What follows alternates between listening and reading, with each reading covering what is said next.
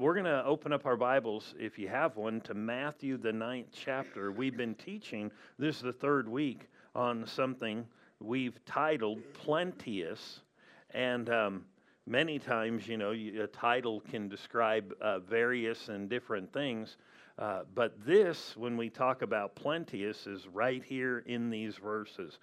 Uh, in Matthew 9, verse 37 and 38, it says, Then he said to his disciples, This is Jesus, the harvest truly is plenteous, but the laborers are few. That's where we got the name, plenteous. The harvest is truly plentiful so that means there is a full blown harvest in the world of something. Is it corn?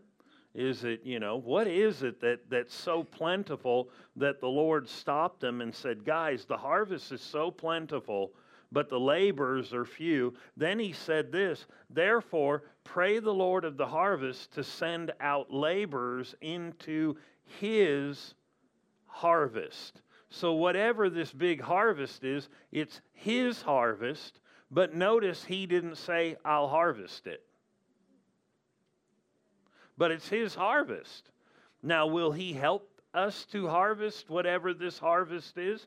Yeah, and we understand there are various things we're to harvest in our own lives. The Bible said, whatever you sow, you get to reap, right? But here, this is an area where he, you have not sown. And but there's this big harvest and he said, Don't worry about it. It's my harvest. I'll take care of this. Notice he never said, I'm going to do anything here. He said, uh, The harvest is plenteous. The, the issue is laborers. And what is a laborer? You know, in our day and age, uh, we have what we call day laborers. You know, many times, you know, there are places you can go hire a laborer. And what does a laborer do? A laborer basically comes, like if you need labor at your house, they come to your house, they kick back, drink your lemonade, swim in your pool, then you send them back and you pay them. And you go, Thank you. You're a wonderful laborer. Right? That's what a laborer does. So, like when you get hired for a job and they're like, This is going to be a lot of work, you're like, That's not what I'm getting paid to do. I'm getting paid to kick back. I'm a laborer. Right? Some people are like, I'm not sure about that. No, when you enter what the world calls the labor force, it's descriptive, isn't it? Now, all of us have done probably different things in our lives, but it's labor nonetheless. Somebody said, Well, they labor less than me. Well, you're going to have to take that up with them. But here, he said, there's a huge, plenteous. When I think of plenteous, I think you're not going to run out, right?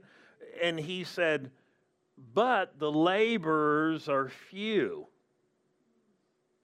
He basically said there's a huge harvest and we got a problem. We've got a problem. And he's Jesus, God in the flesh, and he's like, huge, not enough. Huge harvest, not enough people to do something about this harvest. And what was the harvest? The harvest was humanity, it was other people. I wonder this if um, in our lives, and maybe not you, but, but maybe others, that are in the kingdom of God that have already received the Lord, that they're not conscious of a harvest. They're not conscious that there are things that need to be brought into the kingdom of God that need to be harvested. What is a harvest? It's, you know, we talk about the harvest times when you go get fruit off of trees, you pick them uh, for benefit for for you here this benefit is for the kingdom of god for God so that, that the fruit doesn't rot. Say, what do you mean? Well, if trees are not picked, then the fruit just falls on the ground and it rots. This fruit doesn't fall on the ground and rot. This fruit, unpicked, ends up in hell. for eternity. But the question is if there is a lack of laborers for this massive, plentiful harvest, and the consequence of not harvesting is huge, then what did the Lord say? He said, Therefore, pray the Lord of the harvest to send laborers into his harvest. Now, notice what he said to them. You guys in this section pray that others go into the harvest. That's what he said.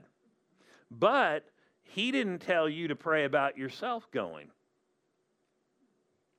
Notice the next verse, verse 1. And when he had called his twelve together or to him, he gave them power over unclean spirits to cast them out, to heal all kinds of sickness and all kinds of disease. And it goes on to name them. Then he sent them out. He didn't ask them to pray about themselves going. He said, You're responsible to go. You're responsible to see the harvest in front of you.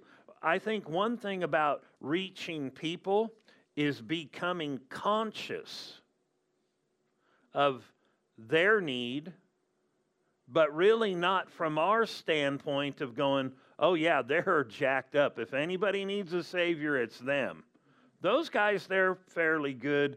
They may not need one. No, that's my perspective. That's your perspective. The ultra rich, the ultra poor, the in between, the good, the bad, the ugly, doesn't matter who it is male, female,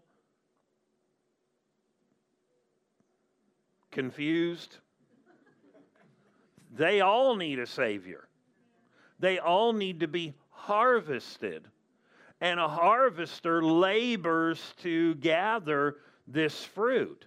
Turn to John, uh, the fourth chapter. Jesus actually talks about this kind of stuff often. And it's interesting that he wanted people to be conscious of this. Now, we teach people be conscious of the Holy Spirit. We should. Be conscious of God's promises. We should. Be conscious of being kind and loving one another. We should. But when it all comes down to it, this is an underlying issue. This is an underlying thing. This we need to become conscious of, aware of. It was the underlying issue why Jesus came to the earth was to get humanity back to God or you could say it like this whoever would. But people just don't do it by themselves. I've never been growing up, you know, in Southern California, driving through the Central Valley, ever saw plums fall off of trees, or you go up through the almond orchards, or, you know, and all the different things. I've never seen the almonds just fall off the tree and run over to the packing plant. Just a little almond. You know, a bunch of plums fall off, and they just kind of run over there to the packing plant. Anybody ever seen that before, I, other than in a cartoon? But wouldn't it be foolish to uh, get ready to have, like, you know, you're out by this big orchard and it, it's just huge, you know, full of trees with apricots or whatever on it, and or peaches and we're getting ready to harvest it. You get all the laborers ready on the side, and then they go, let's pray about it. then they pray the whole day. What we need is more prayer. If there's anything we need, it's more prayer. We need more power. Let's pray for the power. Lord, give us power right now for this harvest. Let's fast the third day. You know, the only time that harvest is going to come is when you get out there and you say, Now go out there and pull on that peach. You ever gone to pull on one? Sometimes you got to twist them a little. Sometimes you're going to go get somebody, you got to twist them a little bit. Maybe you were that way once. But if you think about it, if the harvest is plenteous, You need laborers. Is prayer bad? No. If anybody believes in prayer, I believe in prayer. But at the same time, prayer alone won't get some jobs done.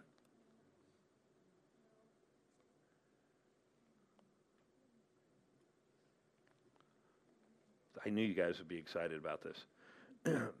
John 4, verse 28. Notice this. Jesus just runs into this woman who is a Samaritan who's kind of outside the promise. The Jewish people looked down upon these people um, because they just weren't the chosen ones of God. We would say it like this they're not a Christian. But in verse 28, when she had this encounter with Jesus, his disciples were gone. They came back. She takes off. In verse 28, it says, The woman, this is the one who had this encounter with Jesus, left her water pot because they were at this well and went her way into the city or back into the city and said to the men, Come and see a man who told me all things that I ever did.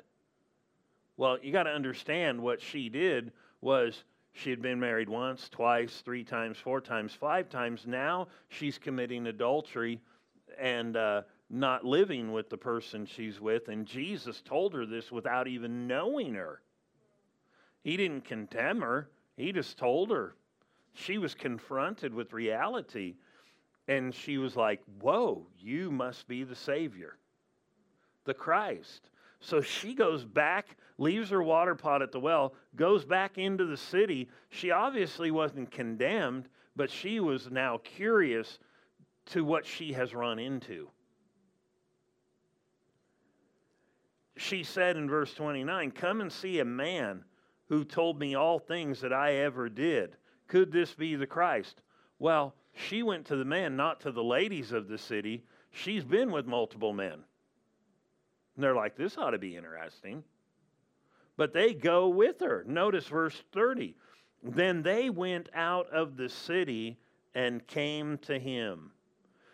They heard about him, and what they heard was this could be the answer that humanity has been looking for. This could be the Christ. This could be the Savior. So they're curious about it.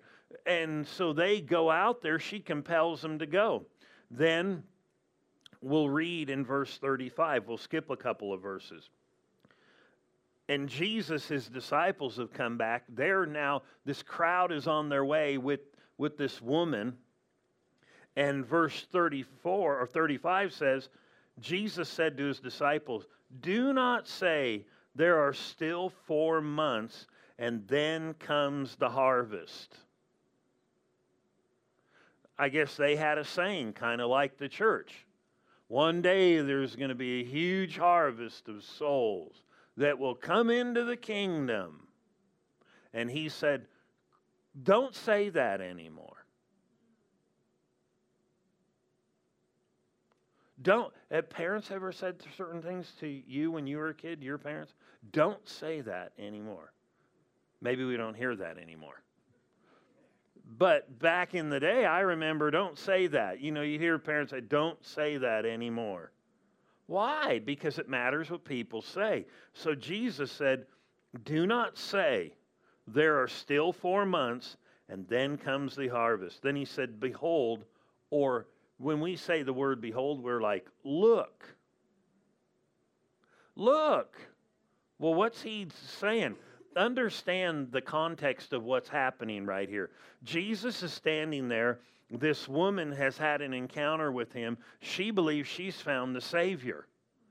Anybody who finds the Savior wants to let others know. Remember, you know, different disciples they came and then they would go find their friends and their relatives and bring them. We, we believe we found the Messiah. And here, same thing happens. So she goes and she gets a whole town full and drags them in. And they're thinking, wow,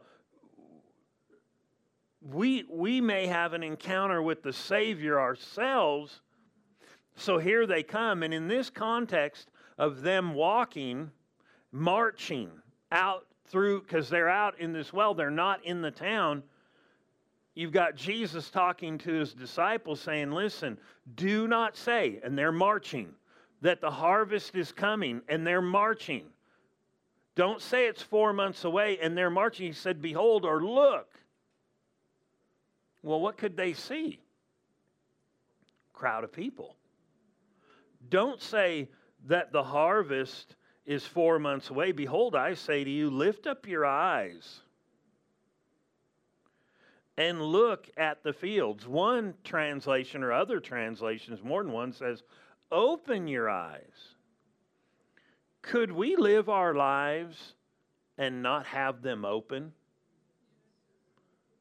Could we go to Costco, Walmart, the fair, wherever, and not have our eyes open? And not see them for what they are co workers, neighbors, people we come in contact with on a regular basis. Have we ever looked at them like their harvest material? It's an interesting thought because if if Jesus wouldn't have brought this up to them, you wonder. Because he told them, open up your eyes and don't say this. So they're seeing people all around, but they're not seeing the plight.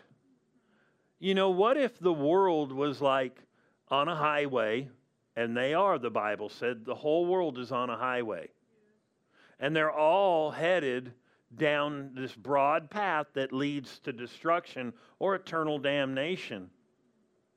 What if those people were each in a car going down a highway and you personally were near that highway and you knew there was a bridge out down the road?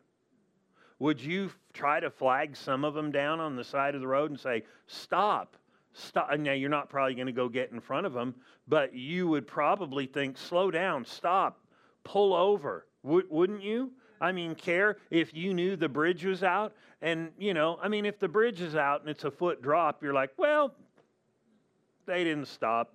Their suspension's going to get messed up.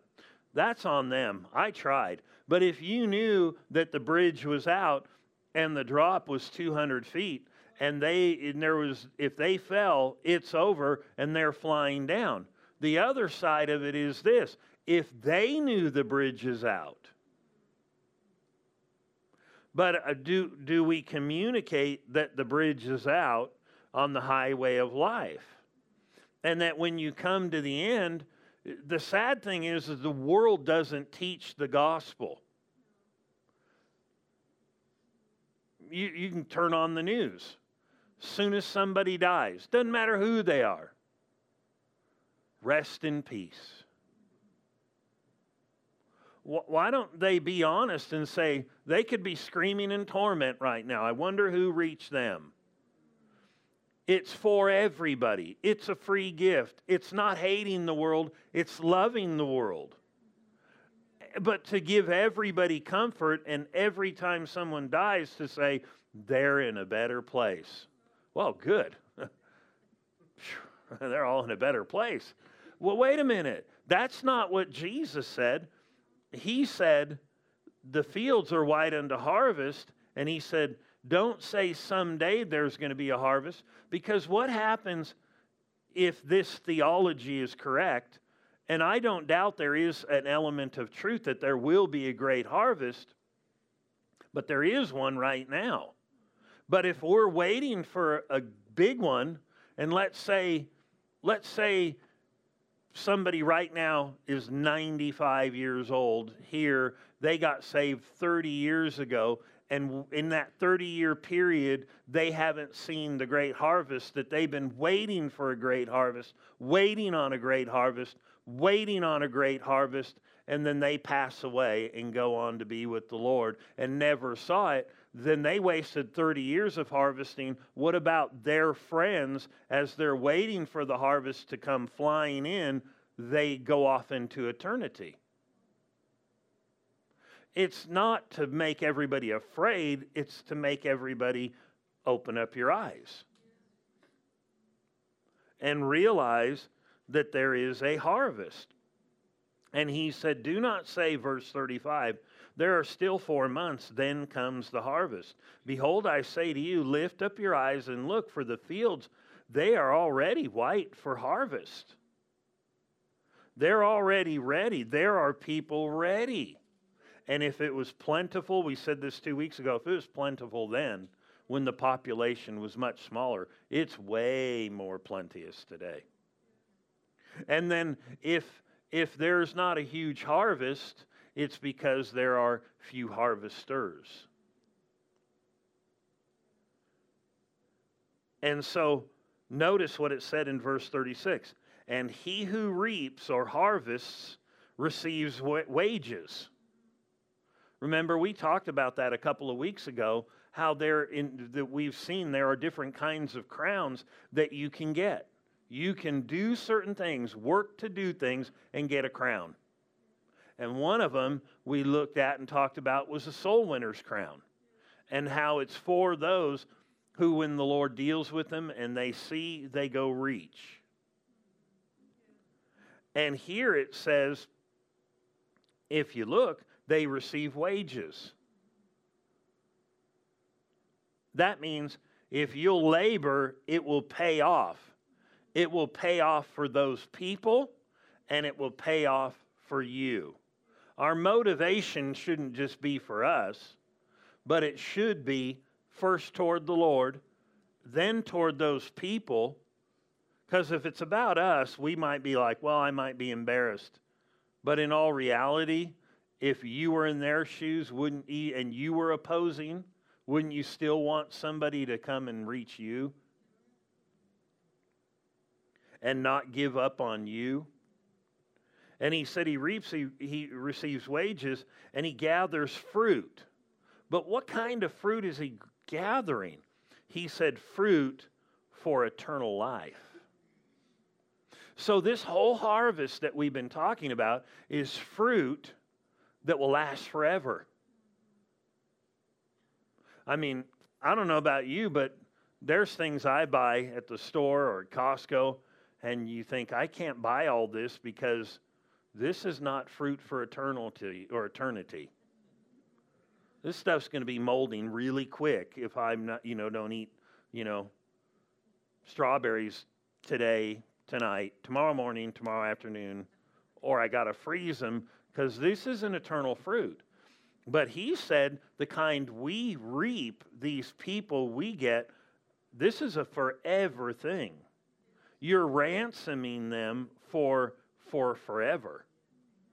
But then, just right on the other hand, then what is lost is for forever. And so he said, both, or he said, and gathers fruit for eternal life, that both he who sows and he who reaps may rejoice together. now you understand this. Jesus sowed his life into the earth and died and rose so that this harvest would be possible. Turn to John 10.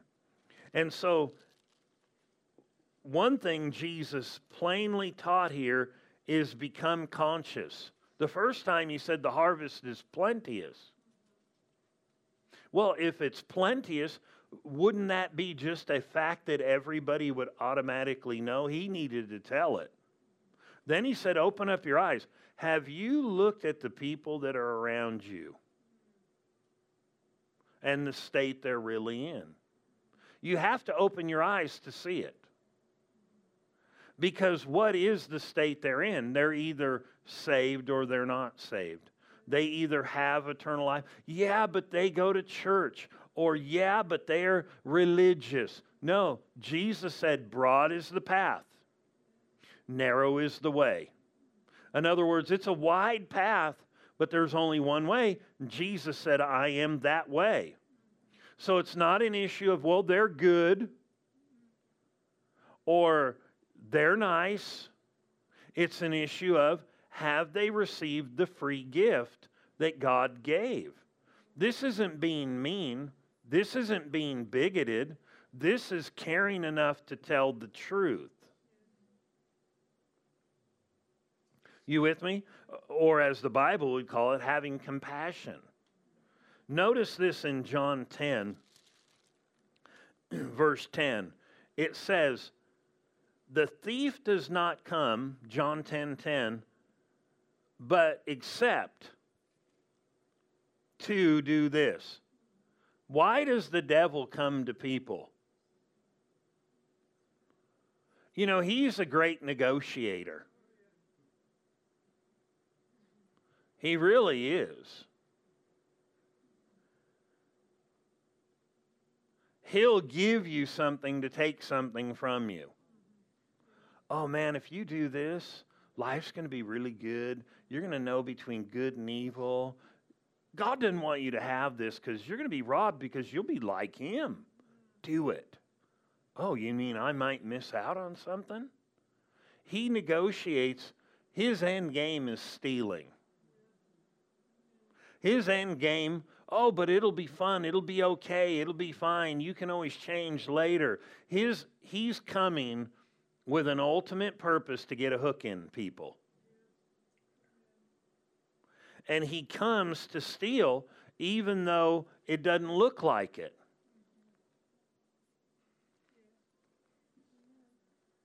Remember when he came to Jesus in Luke 4? He said this to him one time. He said, If you'll bow down and you'll worship me and, you know, not be fully consecrated to God, everything you see, I can give you because it was given to me. That was a true statement. When Adam sold out, 2 Corinthians 4 4 says Satan is the God of this world. He's behind the things that happen. God is not in control of everything. Because God wouldn't do evil to us. We know that. And so the scripture's clear. Even when Jesus came and confronted demons, what did they say? Have you come to torment us before the time? In other words, you don't have a right right now. Remember him saying that? Jesus didn't say, Oh, you're a liar. I can do whatever I want to do. No because they, man, surrendered. And so he's like a false lying negotiator. So what did he do with Jesus during the temptation? He said, If you'll just compromise your life, bow down, I'll tell you what, I am going to give you all of this good stuff. Everything you could get later by obedience, I can give you something right now. It was a total compromise. Because some people think, well, the shortcut is the best way because you can get it now. Well, the problem with the shortcut is, is usually there's strings attached. And there were some real strings attached. Jesus said, No, I am not going to do that. I'm not going to bow down for you to give me this. I've said this before. One time I was reading that and the Lord dealt with me uh, and I saw something about politics in there. And, and immediately I was like, wow, this is interesting. I know who God is for and I know who the devil is for now. You say, what do you mean? The devil wants to put anybody in power who will bow to him. He'll give you these things. He, who is his candidate? The one who bows to him most. Who's God's candidate? The one who will yield to him most. I didn't say either one are perfect or either one are saved. It's who will yield the most. Well, that, that praise the Lord. Still the truth. That's how it worked back then. He was just he doesn't come to work deals except that ultimately steal, kill, and destroy. What's okay? You can go ahead and just do that one time. It won't hurt you. How many have ever? We know that about potato chips. but there's bigger stuff. You know what I mean? That It, it, there, it's way broader. And so John 10, 10 said, The thief does not come except to steal, to kill, and to destroy. Now, the next says, I have come. You could say it like this I haven't come except that they may have life and that they may have it more abundantly. What was the purpose of Jesus coming? So that the world could have life abundantly. Now, this word would be blind to us unless you look up the definition. Then you realize this statement is huge. When he said, I've come that you might have life, the Greek word there is zoe. You know, it's a, become kind of a little trendy name, you know. Oh, what's your daughter's? Uh, Zoe. That's a nice name. But do you know what Zoe means? Z O E? It literally means, the Greek means God's life like he has it within himself. So Jesus basically made this huge statement. He said, The purpose of me coming into the earth was so that mankind could have God's life in them individually like he has it himself. That's what the harvest is about. Those of us who have received this life becoming conscious of the fact that you have a quality of life that only is possessed in God, that comes to you through Jesus, that you now are to share with others. So you could say it like this I need to be conscious that I have this. I've been harvested. Then I need to be conscious that the world does not have this. Then I need to be conscious of this fact the world needs me. The world needs me. Bad. Meaning you. Oh, well, the Lord could do without me. No. It was so much that way, he said, the, the harvest is plenteous, the laborers are few. I need more. So when people say, well, the Lord doesn't need me, that is just not true. He needs you, and not only does He need you, the world needs you. Why? Because you've already got this Zoe life you're to be aware that there is a world without this Zoe life, this God quality and kind of life that changed you from the inside and is still working on you if you've received the Lord. And the world needs this. And a harvested soul literally means one who has received Jesus as their Lord, that eternal life went in them. This quality of life can be in anybody. You with me? And so when he said, I have come that they might have abundant life, well, that's apart from stealing. That's apart from killing. That's apart from destroying.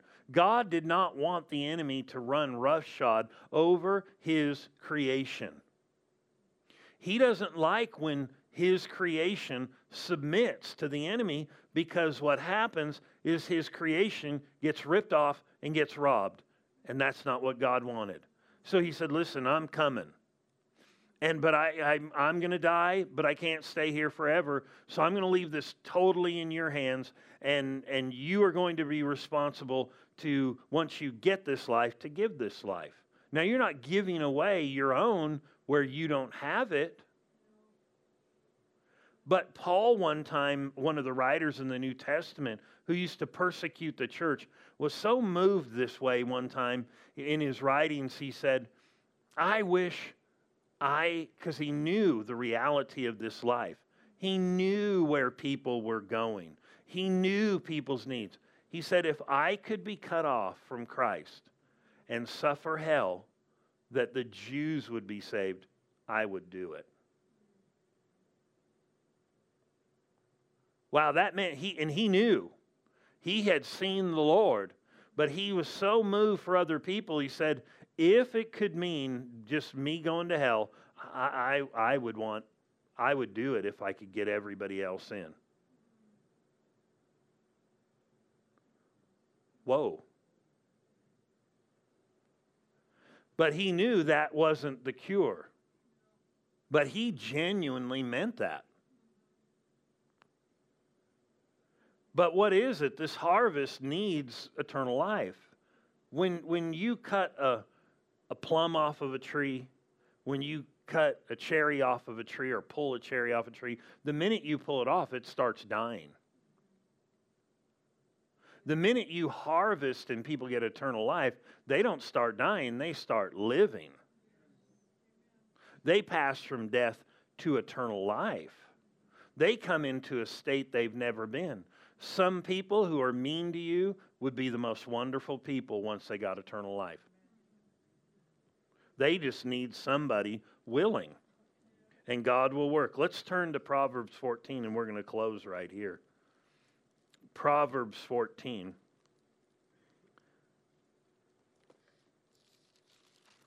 I think it's worth it for us to be aware.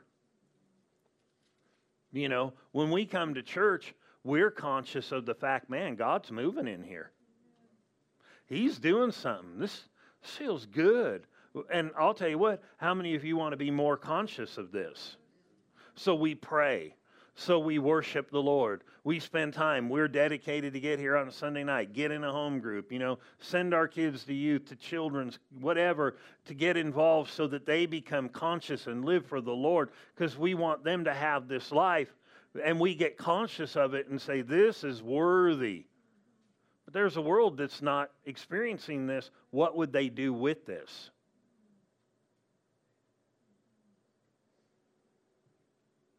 Probably get turned on like you. So we don't want that. Right? We don't want, no, we do. That's exactly what we want. But you want to see it from God's perspective, not your perspective that we're still being transformed even though we have life. Proverbs 14, verse 4, it says this Where no oxen are, the trough is clean. But much increase comes by the strength of an ox. You know, some people, you know, you're just a cow. No, you're an ox. What, what is he saying here? Where no oxen are, the trough is clean, or the barn, the stable, the place where they eat is clean. What is an ox and what is an ox used for? An ox is used to go get a harvest, to plow the field, to work the thing. When there are ox working, he says, much increase comes by the strength of an ox. You know, ministers are called oxes, but believers are. But if there is no use, if the ox is not being used, then there is not much increase. Increase doesn't come by my wonderful preaching. Some of you are quite amazed right now. No, increase comes from the oxes, oxen. I made that up. Meaning they're out there plowing, they're out there reaping, they're out there in the field doing the stuff. And by their labor, then there is much increase. Notice that phrase. Where no oxen are, you could say it like this if there's no ox working and there's none of this going on, there's no increase. I don't know about you, but how many want much increase? Has God talked to us about much increase? He said, but much increase comes. Notice it doesn't say much increase is dreamed about. It doesn't say much, you know, that the Lord prophesied much about much increase. He said, actually, much increase comes. Is there much fruit or plenteous of harvest out there? Yeah, Jesus said that. But notice what he said, but much increase comes. How does it come? Well, let me tell you, you ox. Somebody's like, don't you be calling me that. Mmm. Um, by the strength of an ox, or in other words, the power of its work brings how much increase? Much. What did the Lord want when He said, The harvest is plenteous? What did He want? He wanted much harvest. He wanted plenteous of harvest. But notice He said, It does not come until the ox starts doing its thing. And when they do, much increase occurs. How many have dreamed of in four months there's going to be a great harvest? Jesus said, let's stop that and let's get it now. And let's not dream about what will be in four months. Let's have much increase now by the strength or the work of an ox.